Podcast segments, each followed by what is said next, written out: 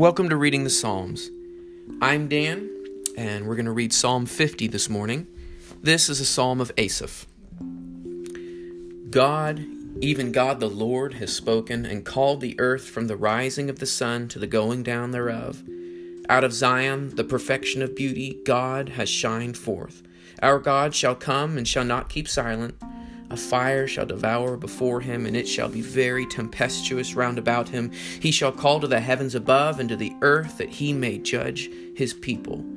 Gather my saints unto me, those that have made a covenant with me by sacrifice. And the heavens shall declare his righteousness, for God is judge himself. Hear, O my people, and I will speak. O Israel, and I will testify unto thee, I am God, even thy God. I will not reprove thee for thy sacrifices, and thy burnt offerings are continually before me. I will take no bullock out of thy house, nor he goats out of thy folds. For every beast of the forest is mine, and the cattle upon a thousand hills. I know all the fowls of the mountains, and the wild beasts of the field are mine. If I were hungry, I would not tell thee. For the world is mine, and the fullness thereof. Will I eat the flesh of bulls or drink the blood of goats? Offer unto God the sacrifices of thanksgiving, and pay thy vows unto the Most High, and call upon me in the day of trouble. I will deliver thee, and thou shalt glorify me. But unto the wicked, God says, What hast thou to do to declare my statutes, and that thou hast taken my covenant in thy mouth? Seeing thou hatest instruction, and casteth my words behind thee. When thou saw a thief, Thou consented with him, and have been a partaker with adulterers. Thou give your mouth to evil, and your tongue frames deceit. You sit and speak against your brother, and slander your own mother's son. These things have you done, and I kept silence. Thou thought that I was altogether such as one as yourself. But I will reprove you, and set them in order before your eyes. Now consider this, you that forget God, lest I tear you in pieces, and there be none to deliver.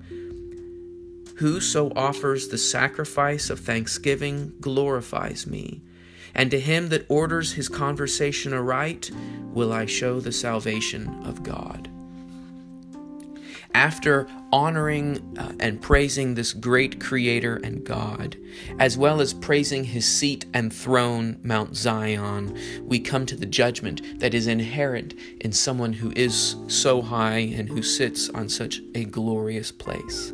And He gathers together for judgment and pronouncement and declarations, and the heavens themselves speak out. And as He speaks, He speaks to the ones of himself, his saints, and even those who would be wicked under him. And he speaks of practices and sacrifices and covenants and hypocrisy. In verse 21, well toward the end, this seemingly up until now silent God who has been watching was not watching and approving. The silence did not mean that God was with them, but rather that God was preparing for reproof and for ordering.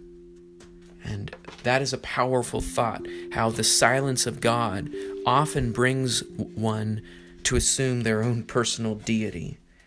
And we should beware of the idea of the silence of God and rather seek out for His Word. One of the things about this psalm that I find so exciting and intriguing is that this psalm also answers the big question that we often come to what's the deal with killing all these animals? What's the deal with all these sacrifices? Sometimes scripture provides no explanation for what it says.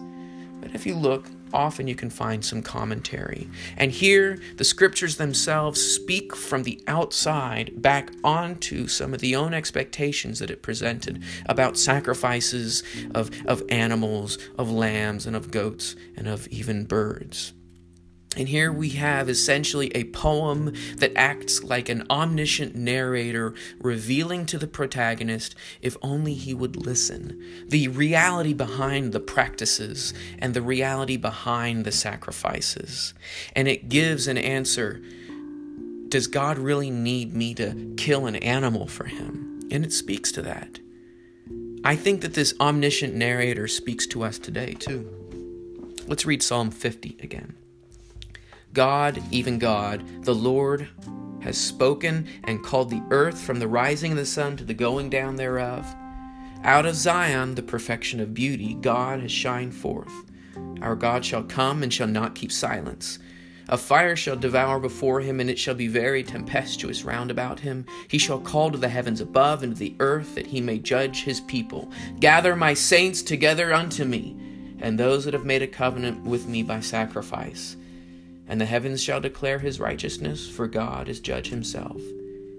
Hear, O my people, and I will speak, O Israel, and I will testify unto thee I am God, even thy God.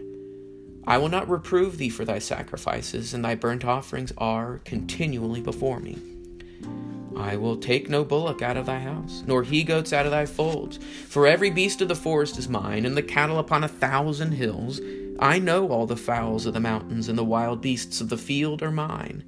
If I were hungry, I would not tell thee, for the world is mine, and the fullness thereof. Will I eat the flesh of bulls, or drink the blood of goats? Offer unto God the sacrifice of thanksgiving, and pay thy vows unto the Most High, and call upon me in the day of trouble. I will deliver thee, and thou shalt glorify me. But unto the wicked God says, What have you to do to declare my statutes, and that thou hast taken my covenant in your mouth, seeing that you hate instruction and cast your words, uh, my words behind thee? When you saw a thief, you consented with him, and have been a partaker with adulterers. Thou give your mouth to evil, and your tongue frames deceit. You sit and speak against your brother, and slander your own mother's son. These things have you done, and I kept silence. You thought that I was altogether such as one as yourself. But I will reprove thee, and set them in order before your eyes. Now consider this, you that forget God, lest I tear you in pieces and there be none to deliver. Whoso offers the sacrifice of thanksgiving glorifies me, and to him that orders his conversation aright will I show the salvation of God.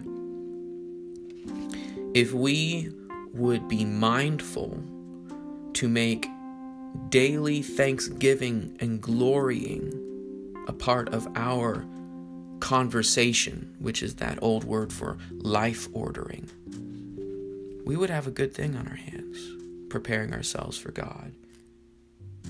Thanksgiving and glory. Well, thanks for listening in, and I'll talk with you tomorrow.